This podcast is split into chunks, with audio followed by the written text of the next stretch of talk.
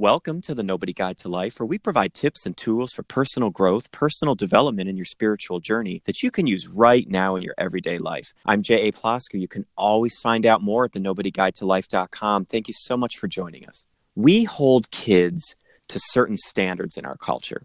We expect them to be kind and courteous or to stay calm in situations where we believe they're being unreasonable. But see, here's the thing the standards we want our kids to follow are often the standards that we ourselves don't follow. So, how can we expect behavior that we often can't live up to to transfer to kids? Well, that's why I'm always fascinated by materials that are written for kids, but really could apply to all of us. And today's guest has written a book that speaks to exactly that. Ben Farrey-Latz is a special education teacher at Jefferson Community School, grades 2 to 6 in the Minneapolis School District. He's worked in education since 96 in private, public, and charter schools as a general and special education teacher. And after working several years at the elementary level, Ben completed his master's degree at the University of Minnesota, focusing on methods of teaching social skills to children with special needs. His book, I Can Learn Social Skills, was the result of his desire to offer tools, for children, families, caregivers, teachers to practice a variety of social skills. Ben knows that in the moment, it can be so difficult to remember to use skills such as calming techniques. And the poems in the book are a quick way to rehearse and review the skills with children and all of us, skills we all need to know. In that way, Ben hopes to create positive habits that can become automatic when the skills are needed. Welcome to the show, Ben. Thank you. It's great to be here with you today. Well, it is wonderful to have you here. And I have your book sitting here in front of me, and it is absolutely wonderful. It is really just a fantastic book about social skills and using those skills, not just presenting them, but using them. Why this interest in childhood behavior and social skills? Where did that come from in your life? Well, I think it's always been something that I've been interested in. Um, I know even as a kid myself, when I was in probably upper elementary, I had difficulties making friends, and it was something that, you know, I as an adult now I can really empathize when I see kids that are struggling with um, making friends or just knowing expectations. And um, I worked like you've already pointed out, I worked in general education for many years before going into special ed, and um, just looking when I started thinking about all the ways that we try and present and teach kids social skills, a lot of things in my research said that you need multiple ways and multiple modalities and ways to get it so that they can be a little bit more automatic. And um, when I first started thinking about this book, I started thinking about the um, Carol Gray's tool of social stories, okay. which are mainly used with kids with autism where it's just a basic story that explains you know like sometimes i get mad. I when i'm mad i might do this this and this but then it goes through so it kind of uh, get acknowledges what happens and then it says but when i'm mad i could do mm. or i should do my friends will be happier, my teachers will be happy when i do this this and this. Right. I kind of started from that idea and then with social stories in particular, one of the things I'd read is that they work much better if you combine them with something else. Okay. Like music or other role plays or things like that. It really helps with the social s- stories. So for what I was thinking was that poetry and rhyme often really aids in memory. So my idea was to take the idea of a social story and change it and then go into social poems. Wow. Uh, and my initial idea was that the book was going to be specifically for kids with autism. But as it developed, um, I realized that it would, and Free Spirit also wanted it to be a little broader. So I tried to make sure that the skills and the poems would be applicable to kids whether or not they have autism. So is that your is that your area of specialty then? Do you, do you specialize in working with autistic children? Um, yes, I am a special. My special ed licenses. I have two licenses: one for developmental and cognitive disabilities, and the other is for autism. Currently, in my current job, I've been working with students with autism for the last. Um, this is my sixth year. So, was that your initial inspiration? Then was seeing the needs that these children with autism had. Was that really your initial inspiration then to write? I can learn social skills. That yep, that was definitely my initial inspiration. Was um, another tool for kids with autism to learn social skills. and again, it just kind of broadened out from there. So when you were working with your editor, and you said this was through Free Spirit, I think you said was your publisher.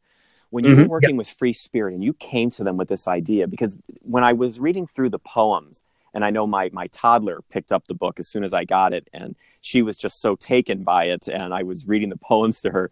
They really do have such broad applicability. What was it like for you when you brought this idea to your publisher, and then they they wanted to change them and broaden them? What what did that what was that like for you to to to have to make those changes?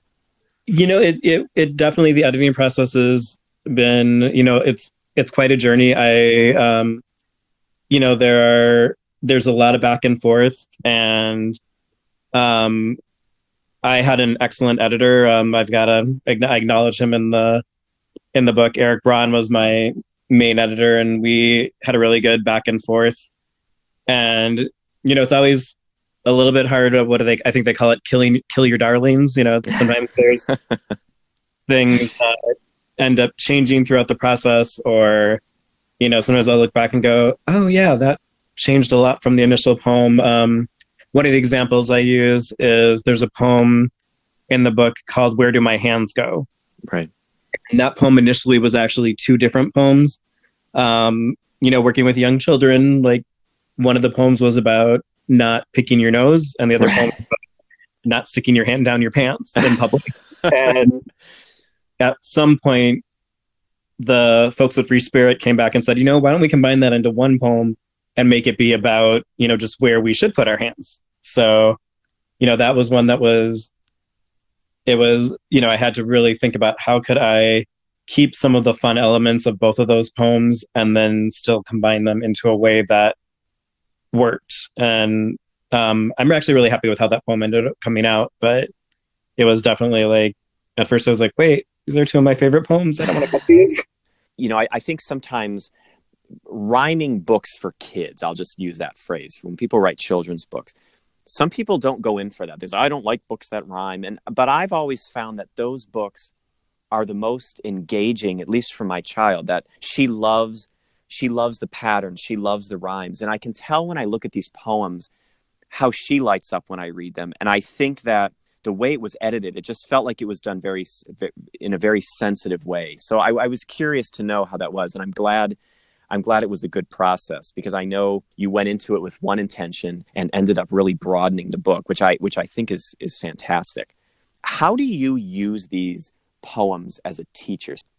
or even as a parent how how could people use these social skills poems in their lives to help children um, well i think you know the nice thing about the book is it's set up in a way where because it's individual poems you don't have to read the book cover to cover every time right you can think about like what's an issue or what's a concern for my child like calm me down when you're angry or calm me down when you're anxious or you know the there were some poems about manners and things like that. If you notice that there's something that's a concern specifically for your child or something that your child is working on, you can go to that poem. I find as a teacher, there are times when, you know, will I, you know, sometimes with some of my students, they have trouble with personal space. So there's a poem called Too Close. So we'll read we'll kind of practice go- going through and reading too close a couple of times and it's just kind of that reminder um, that you know with poems they're short they're easy to read more than once so right. it's not like you just read it once and you're done you can go back and read it and um, again the rhyming is to kind of help with memorization so that it helps it become more automatic that when you actually are in the situation where it's a problem you can think back to the poem and that's kind of the hope um, absolutely, absolutely. So yeah, so I think it's definitely like that's kind of what I was. That was part of what I was thinking about with the with doing it as poetry too. Is that it's just the rhyme and the nature of poems being short and just getting those ideas out and so people can revisit them easily. Right now, it's you know it's so great because you have poems just uh, that cover so many areas of a child's life, and we were what we were just talking about. You you have a poem here, and I, I I see it. It's one of my favorites that I have here on page twenty. And you describe. It's called "How Can I Get Calm," and I like that in the first stanza you actually describe in a in in terms that a child could really grasp what it's like to to be anxious a clattering heart you know you're you're breathing hard. You, you feel like you're ready to just blast off. And then you provide the tools that the kids can use right there in the poem uh, taking breaths or or doing um, the, the muscle tightening exercises. Have you worked these poems live in classroom settings? And how how has the reaction been to things like this? Because they're giving very practical descriptions and very practical tools how how have those been received generally well i've i mean i've i've done i've done some of the poems in my own classroom and um i know that other teachers in my school at least a couple other teachers in my school have been using them right. um which is really exciting when i hear that um and it seems like the kids really like it. I think that I am one thing I was incredibly lucky with and pre- incredibly fortunate with with Free Spirit is that the design of the book I absolutely love. Folks on their end did the design work, and right. so I had a little bit of input into it, but it was mostly you know what they did, and I just absolutely love. Um, just to give an idea for people that are listening, it's a combination of both pictures and illustrations. Yes. Pictures of real kids. Sometimes a, a, lot of the pages have pictures of like animals like dogs or cats or other, I think there's a giraffe on one page. And just it's combined with illustrations that just really accent the poems and kind of give you like a visual, give you some fun visuals to along with the poems. Right. And I think that really helps. Um, I think that really helps keep kids engaged uh, because visually it's really fun to look at as a po- and in addition to the fact that um, it's got the lessons in there. And I well, Ben, I just want to add, and I, I want to piggyback off that because I think it's really important. It's hard, like you said, it's hard to describe on a podcast, but for my listeners, it really is. Ben's right. It, it there are probably there's close to sixty pages in this book, and each page is filled with pictures and illustrations that really target the exact theme. So it, it does look like somebody spent a lot of time with a lot of pictures crafting each page. And I, I do agree. It's it, they really seem to have hit on each the theme of each poem, which I think is fantastic. Yeah, I was I was really excited when I saw the design. So, and there's times when I'll look at it and go, "Oh wow, they caught that little." there's um there's one about a, where there's a line about someone that we're about to have a spelling bee, and there's a little picture of a bee next to it. And there's one about where there someone talks about a joke about a running refrigerator, and they there's a little illustration of a refrigerator with legs running. So touches that you don't even always notice the first time. Like there's been times when I look through and go, "Oh wow, I didn't notice that picture before. That's really cool." Right. I think that poem that you're referencing, I, it's funny. I, I just turned. It's called "Make the Switch," and it's true. It's, so there's you know, you're talking about a child is busy doing one thing, but then the teacher wants to shift to something else. And I know that's something that, you know, I'm working on certainly with my toddler, and I know a lot of parents are working on is this this attempt to get children to move from one task to another. And I just love the way that you capture it is you give children options and let them know that you can feel good moving on. You can feel good using these skills. These aren't just rules that we're giving to you. These are things that can actually help you on a on your journey of personal growth. I mean, you know, children are on journeys of personal growth as well. And that's something that really caught me about the tone of this. And I'll just read the last line of this. When it's time to move on, I know I can do it. It feels good to know that I can work through it. And I think that is a very important lesson for adults as well. And like I said in the introduction, I'm very taken by products that seem to have been prepared for children but also have applicability to adults. And I'm wondering what your thoughts as an educator are about that, about the skills that we teach children, but that we also hope adults will take on as well. Can you can you talk a little bit about that and the transferability of skills?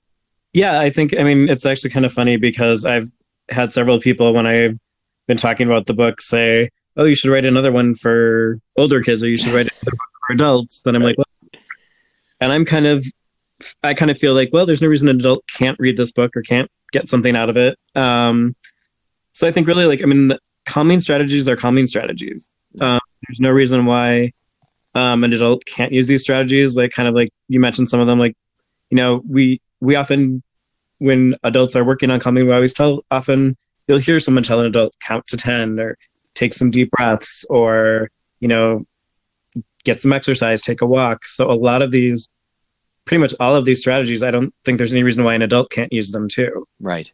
Um, and there are definitely, you know, adults in the world that still need to work on social skills. I think most people have, you know, sometimes when they feel awkward in different situations or I mean, a lot of us experience anxiety and, you know, there's I find even a, as a teacher in the classroom, there are times when I'll step back and say, I need to calm myself right now and just kind of model for the kids that I'm in this state where I'm feeling a little angry or anxious and I'm going to calm my body. And, you know, I let kids know that, you know, it's all right to make a mistake. It's, or it's all right to be angry, but it's how we deal with the anger. So, and I think that's the same for adults. It's, you know, it's okay to be angry or upset, but it's how you handle it. And I think there's, there's some lines to that in the poem about being mad and just about how, you know, like sometimes I want to be, I feel like I'm losing control and I want to hit or punch or do whatever. And I need to step back and calm myself down. And I think that's something that's really important for adults to remember too. I think adults can be just as impulsive about what they do when they're angry or about even like with con- there's poems about conversations and interrupting and you know adults interrupt all the time too. So yeah, I mean, I really think that the poems are all applicable to adults too. Um, and the other aspect of the book too is that at the end of the book there are there are a few pages that are dedicated to giving parents, caregivers, or teachers ideas of what to do with the poems. So again, the the idea is that the poems aren't in isolation that just using this poem, just using these poems aren't going to teach kid all, teach kids all the social skills that they need. You need to do them in combination with other things to really help get the message. Right. And and I do think like that for adults sometimes just going back and reminding kids about these things it's good if you model them yourselves you're kind of practicing them yourself right you know i find myself using calming strategies at different times during the day or just thinking about you know you know, I've had meetings where I was really anxious going into the meeting, and so I had to think about, okay, I have to mentally prepare myself for this meeting, and so I might do some deep breaths. I might listen to some soft music that I like. I might, you know, do like some sort of exercise, or there's the one about tightening all your muscles and releasing. That one I like a lot. Right. Right. You know, Ben, it's so interesting. We've talked a little bit about on this show about one of the ways at least as as I as I have been taught it over the last you know two and a half decades of of being involved in all of this. There are there's this principle that if you're looking to grow personally or spiritually, one of the forgotten tools of that is discipline. And I talk about that a lot on my show. And I think sometimes people are like, I don't want to be, I don't want discipline. You know, I want to just, my path to sell, to personal growth is joy and fun. And that's wonderful. But one of the most powerful tools we can have on this journey is discipline. And what I like about these poems is if you just picked one tool that you were trying to teach a kid and you as an adult worked on that one tool for the rest of your life, you could you could change your life. And I, I am thinking specifically about you have a poem here on page one, and it's called I Can Do That. And it starts the book off. And it's talking about things like I can stay calm when I'm mad. I can learn to listen to you. I can share and be a friend to you. Together, let's see what we can do. If an adult woke up every morning, read that poem, picked one line from that poem, and worked on it for the rest of their lives, they could probably make tremendous progress. That this applies to all of us in, in any area of our lives. And that's what I think is so nice about this. And I was going to, and, and it leads me to this question, and you've already answered it, but I was going to ask you, how do you model this? And you, and you've already answered it a little bit, but do you talk to your students when you're modeling these things? Do you, if you find yourself in a, in a situation where you're, you're needing to use one of these tools, do you talk to your kids about it? Do you have discussions around it? Yep, I'll kind of um I'll kind of talk it through. Like I'll say things like, uh, you know what, I need to calm myself right now, so I'm going to I'm going to take three deep breaths, or I'm gonna um, I'm gonna count to ten, or I'm gonna I'm just gonna step back and give myself a little break right now. Right. Um, because we talk about uh, in our class that a break isn't a bad thing; it's just a chance to get your body in control. Right. So sometimes I'll just say, "Yep, I need to take a little break." Um, I also do that with mistakes. Like, uh, if I make a mistake on something, I'll just say, "Oops, I made a mistake," and then I'll just talk to him. I said, "Did I get upset? No, I just fixed it and I moved on." Because um, a lot of kids, you get a lot of. I find a lot of the kids get very perfectionistic. Um, Yeah. Way of saying that. Um, so just to kind of let them know that you know I make mistakes too, and sometimes you know when I'm writing something on the board for them, I'll spell something wrong or I'll forget a word and I'll go through and I'll fix it and I'll say, "Oops, I made a mistake. Did I get upset? No, just fixed it and moved on." Right. I think kids just get into this mode that they have to be perfect every time. Right. And it's just really important for them to see that even, you know, the adults in their lives aren't perfect every time. And I think that's, I mean, I think that's a really good thing to model too. Right. So much of what you're talking about is so applicable to adults because I, I hear you talking through these things with kids, and I, I just think back through my life, and for myself personally, I, I, you know, I tend to be a perfectionist in a lot of areas. You know, we get down on ourselves, or with politics in the state it's in right now, people really aren't in a mode of of listening. And I think one of the things that's getting lost right now in the shuffle of the modern world is this idea of civility.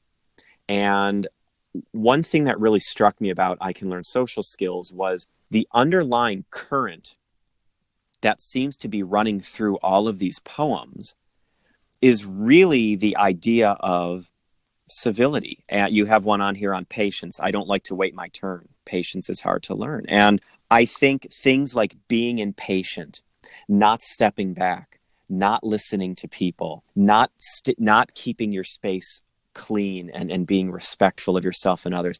I think that's something that's missing. And what do you think about that idea of civility? What do you think about these poems as a tool for for teaching civility to kids? Yeah, I mean, I think that's definitely, you know, a part of it is just kind of looking at how can I discuss things with people or how can I interact with people in a way that's respectful and you know and that's something that definitely is you know I see with adults too in my world and like you said in politics just the idea of like we can disagree but we can do it respectfully Yes. um you know and there's and that that can also jump off into a whole other whole lot of other issues sometimes it's important not to be completely civil but that's a whole other story um, depending on the issue. But um, that would be a major digression. Um, I think it's, I think it's about you know, I mean, social skills are all based on cultural expectations, and I think that's one thing that I I tried to be careful of with with this book. Um, I think, you know, the example I jump to a lot is the poem called "Look 'Em in the Eye." Right. which is about eye contact because ironically it's about not looking someone in the eye um, because the idea is that for some in some cultures it's actually disrespectful to make eye contact. Right. particularly cross gender that can be really disrespectful in certain cultures. And so the poem is all about just kind of looking in the general direction of someone. So like finding a way to make it clear that you're interested in what they're saying without you know having to look them directly in the eyes because um, there's the cultural issue with that. There's also for some kids it's actually they they don't listen as well when they're looking you right in the eye. Oh, interesting. So for me as a teacher i you know our first instinct when we're trying to like when we want a child to listen to us is to say look at me Right. and i really try not to say that and when i make the mistake and i do say it i say wait don't look at me listen to me because that's what we really want Hmm. and for a lot of kids they're they can listen better if they're not looking you directly in the eye There's- Interesting. intensity of looking someone looking someone directly in the eye is very intense for some kids and adults and so it's it's important to remember that there are ways of politely interacting and talking and listening where you're not looking directly at the person I love that. And I think that's one of the strengths of this book is that if you read it very carefully, they're not just poems that fly by. Each line is actually giving you a nuance. So my turn to talk isn't you know you think it's going to be about one thing sometimes and then it's there's a little subtle thing about listening in there. It's not just about waiting.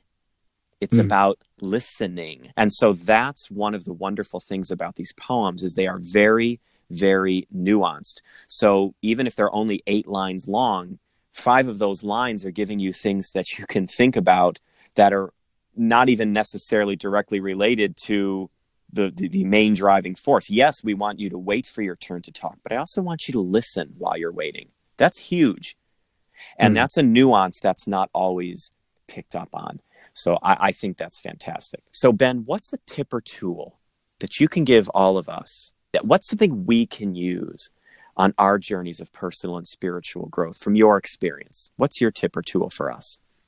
I think a tool is just to remember to kind of step back and give yourself a little bit of time to like when you need to just calm yourself or just really want to that it's okay to give yourself a little bit of time to think through something and take the time to you know figure out what tools work for you when you're feeling upset or anxious or angry. Like what is going to personally help you so that you can you know interact with other people in the best way that you can you know there's so many different interactions we have throughout the day with different people and it can be harder based on how well you get along with that person or right. how well you know someone and just how you interact with you know people in the in your various circles and how close you are and i think just kind of remembering that